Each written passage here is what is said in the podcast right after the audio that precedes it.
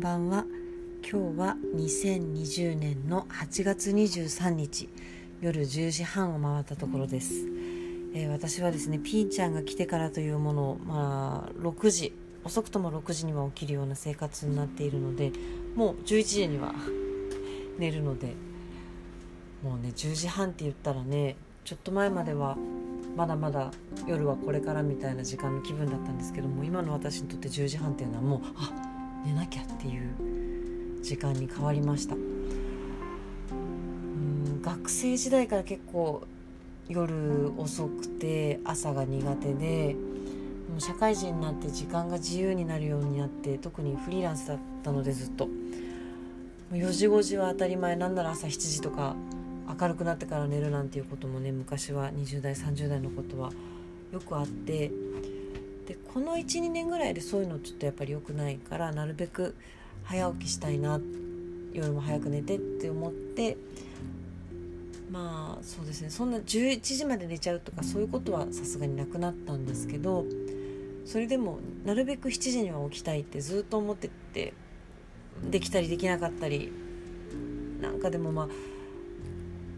7時に起きれてもなんか眠いなみたいな生活が続いていたのが小鳥を1匹飼ったことによってスパッともう本当にピーちゃんが来た次の日からスパッと朝6時には起きるようになってそれがもう1ヶ月以上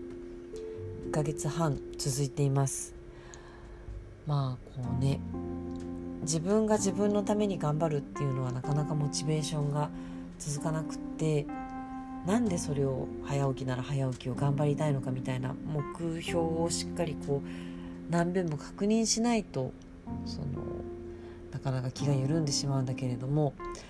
あのピーちゃんはねご飯が食べられないわけですよ私が餌をあげないと。ねあそういうお水も変えてあげなきゃいけないしとか思ったらまあ人のためっていうか鳥のためなんですけど自分以外の誰かのためだったらあこんなに頑張れるんだなっていうことを実感していますでですね今私はピーちゃんが来た日から今日までの写真を全部整理して携帯で撮ったのと引っ張り出した一眼レフで撮った写真を整理して Google フォトにアルバムを作ったんですけど2083枚ありました写真が1ヶ月半で。動画も含めて2083枚。で動物の写真って難しいのでやっぱ動いちゃうから。こうあ可愛いと思った瞬間にこう10枚ぐらい撮るんですけど失敗の写真ちゃんとこっちをピーちゃんが見てないとか変な途中の妙なポーズになってるとかそういうのも全部なんか貴重な感じがしちゃってあの捨てられないんですね。私あの今の自粛期間が始まってしばらくして4月ぐらいからかな2ヶ月弱ぐらい毎日家でおしゃれしてちゃんと服を選んできてメイクしてっていうのを毎日写真撮ってたんですね。その時も、まあ、うまくいった日で5枚ぐらいうまくいかない時はもう20枚とか30枚ぐらい写真撮ってその中からベストを選んでっていう風にしていて本当にこうベストの写真っていうのはね1枚か2枚しかないんですよ。でもあとはなんかちょっとなちょっとずつ何かが良くないのでそれをこう1枚なり2枚なり選んであと全部捨てるっていうのをやってたんです。でとっておきの1枚を選ぶっていうのはすごい作業的にいいなと思ってそうやってやってたし自分の写真はちょっと気に入らない、まあ、気に入らないことがいっぱいあってもうバンバン捨てられるんですよ。だけどピーちゃんの写真はもうなんか変な顔になってようとまぶたが開いてなかろうがなんかね恐竜みたいな顔になっていようが何だろうがもう全部可愛くてですね1枚も捨てたくないですね。あの鳥は寿命が短いので私がこのまま大病をしたり事故に遭わなかったら、まあ、間違いなくピーちゃんの方が先に死ぬわけです。そう思うとあこれも後から見てきっと泣きながら見るんだなとか思ったら1枚も捨てられないんですよね。そのぐらいこう何て言うんですかね。あの無償の愛というかが我ながら溢れてます。でですねあのー、写真を見るとよくよく冷静に見ると可愛くない写真いっぱいあるんですよ。ピーちゃんは鳥であのー、ご先祖様は恐竜なのでねくちばしの下の方から見上げた顔って結構怖いんですよ。恐竜みたいな本当に。目もギョロッとしてて。であの口の下とか特にね羽をこうバッとのけると赤い地肌が見えてなんかエヴァンゲリオンみたいなくちばしがガバッと見えて、まあ、結構怖いですね。あのそうなんですよ。でひなの頃なんか毛も生え揃ってなくて地肌も見えててあの客観的に見たらね別に可愛くないんです。写真も。8割ぐらいはそんな可愛くない。だけどそれが分かってた上でその造形的な可愛らしさとは別でやっぱり可愛いって思っちゃうんですよね。もうこれは私はうちの子っていう名前の熱病だなと思いました。病気ですね。もう半分。その可愛いと思ってしまう。でこれはペットだけじゃないんじゃないかなと。自分の子供とか自分の家族とか特に自分の子供かなとか、まあ、自分の制度だったりとかこう目や手をかけてきた動物や人っていうのはその見た目のや言動の可愛らしさとは別でやっぱり愛しいって思うように人間はできてるんだなと思います。私赤星インコを飼うようになってからそれまで全く何にも知らなくったし鳥なんて一切興味なかったのに毎日のように人のブログとか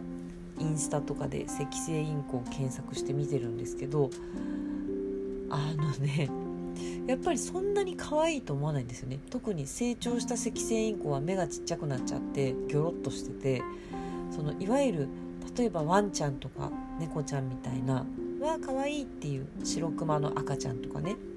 そういうペンギンとか。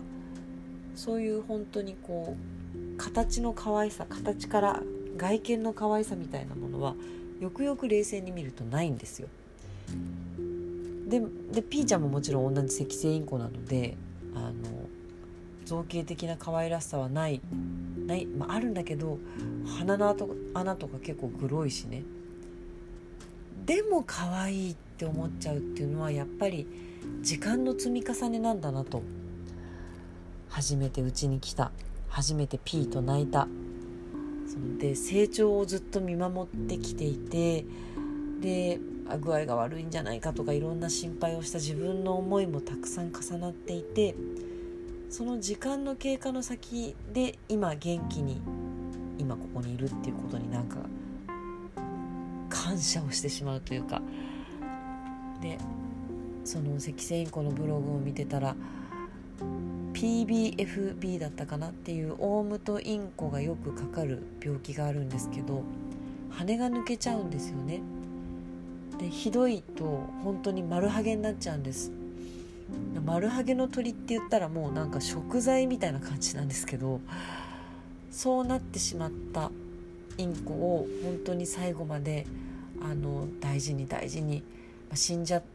たんですけどその死ぬその日まで大事に大事に可愛がって育てた人のブログとか読んで私はあの号泣したんですけどそれとかも本当にただグロいんですよね。羽が一本も生えてない。ギョロッとした鳥って。でもそのその姿を見て飼い主さんが愛おしいって思う気持ちはものすごいわかるんですよ。私も人んちの鳥はそんな可愛いとは思わないけれどもピーちゃんが例えばその病気になって毛が全部抜けても私は絶対に可愛いと思うし愛おしいと思うし最後まで面倒見ると思うんですよね。なんかその辺はもしかして人間に備わっている能力なのかなと思います。結構ね動物はやっぱりもうちょっとみんなドライで鳥もあのヒナが育っていく過程でこう弱かったりとか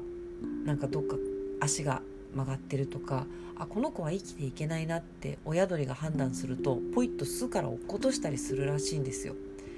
やっぱりもっと生きるっていうことに関してシビアなのでそういう情でね育ててはいないし、まあ、鳥の場合ねその具合が悪かったりするヒナを、ね、病院があるわけじゃないので親鳥だって育てられない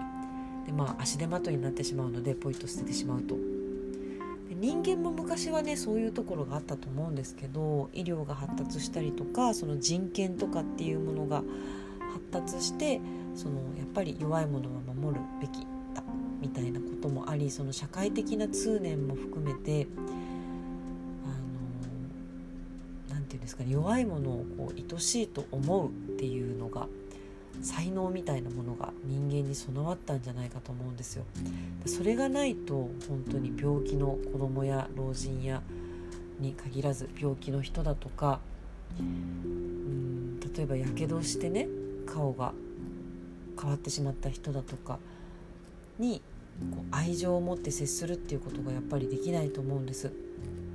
でそういうまあ劣勢というかなんか障害を持ってたりなんとかっていうことがあってもそれでも愛しいと思うしこう可愛いと思うっていう特に親がね自分の子供を。そういう気持ちがあるからこうなんか社会が回ってるのかななんて、まあ、社会が回ってるっていうよりはそういう気持ちを人間が持つことでこう救われる人が増えてるのかななんて思います。だからあの今の私の状態ははっきり言ってどうかしてるんですけど毎日毎日鳥の見つめて2,000枚も写真撮って本当に鳥のことばっかり考えてるんですよ。それ以外のことももちろんしてますよ。あのお仕事がね結構9月から始まるんですよ。自分でもびっくりなんですけど9月10月11月うんあのいろんなお仕事がまあワークショップのお仕事が始まります。で今月から打ち合わせも始まるのでもうそんなね鳥がとかぼやけてる場合じゃないのでいろいろ考えたり仕事したりあとお友達から翻訳の仕事もいただいたのでそれに取り組んだりとかもしてます。でもそういうことはやりつつも私の生活の基準は寝る時間も朝起きる時間も出かけるのも何も全部こうピーちゃんにシワがいかないようにみたいなことを考えて生活してるんですね。それは本当に大人としてどうなんだっていうのもあるんだけれどもあのー、まあまあねこの年になってそんなこんなに夢中になれるものが見つかるっていうのはすごいいいことだなと私は自分を全肯定しているのでこのままの可愛がっていこうと思うんですけれども。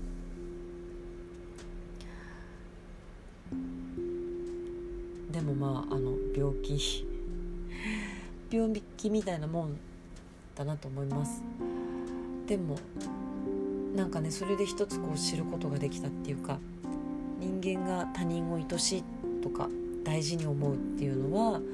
りその見た目だったりとかうんなんだろうお金お金のあるないとかそれこそ性格がいい悪いだけでもない何にもいいところがなかったとしてもこうやっぱり一緒に過ごした時間っていうのはすごい大事だしその中でこうやっぱり情とか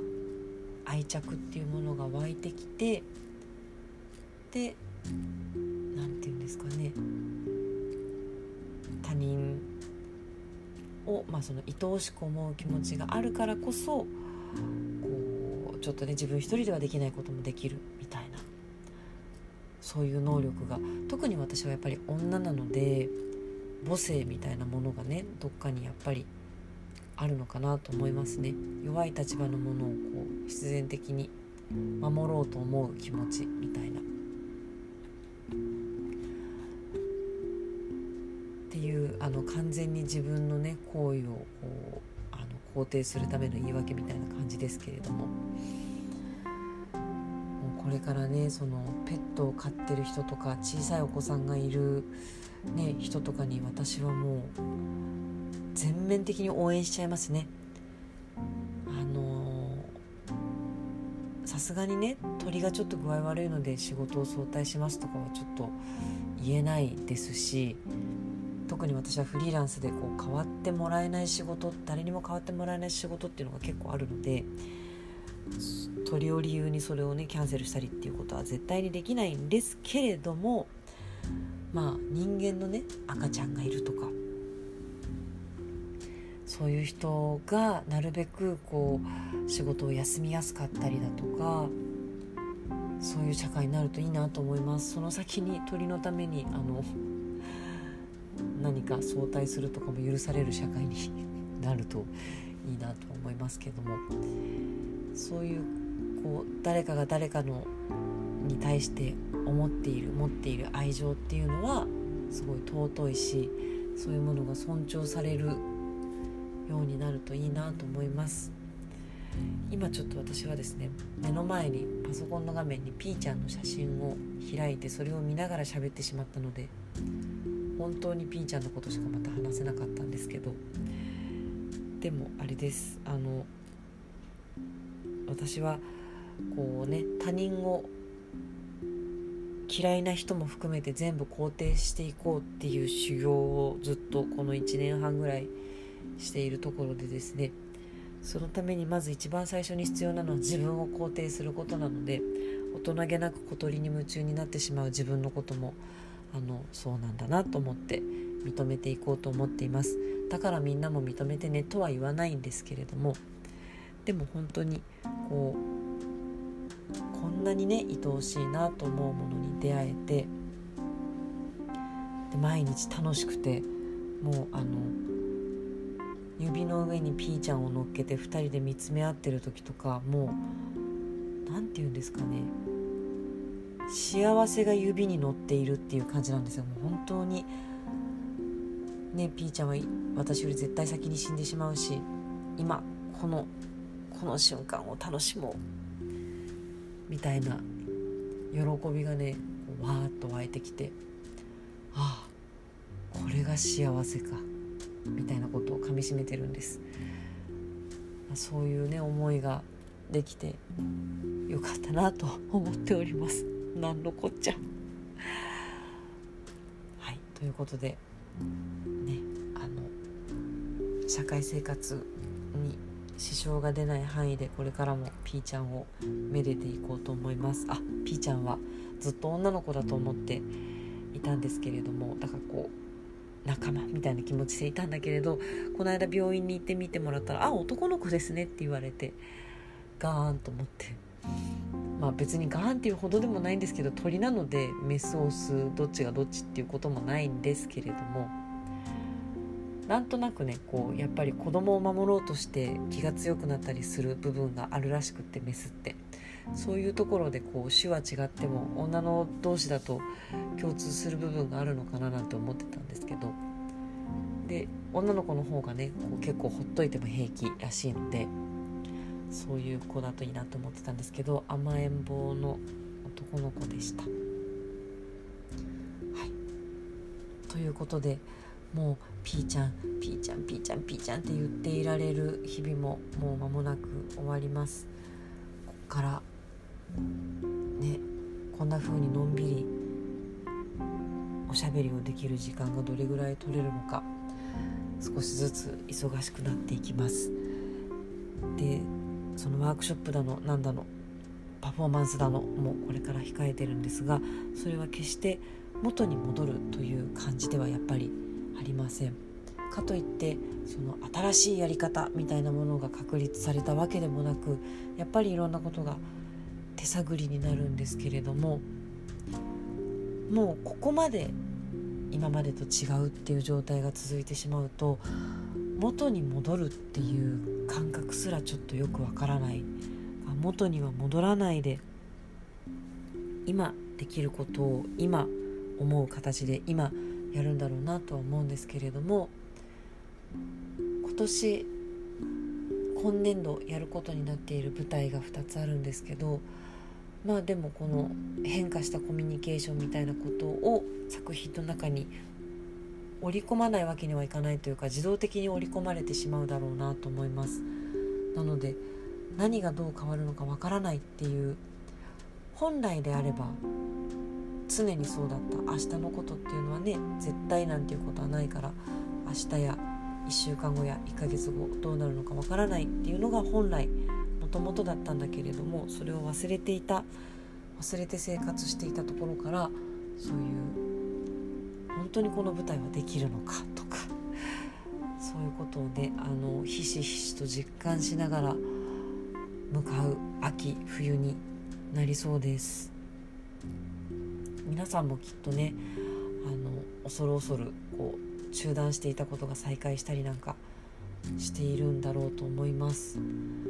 まだまだこうね平穏な日々は来ないようですけれどもねうっかりうっかり慣れちゃってだんだん手洗わなくなったりとかねしないように気をつけてまいりましょう。ということでまたおやすみなさい。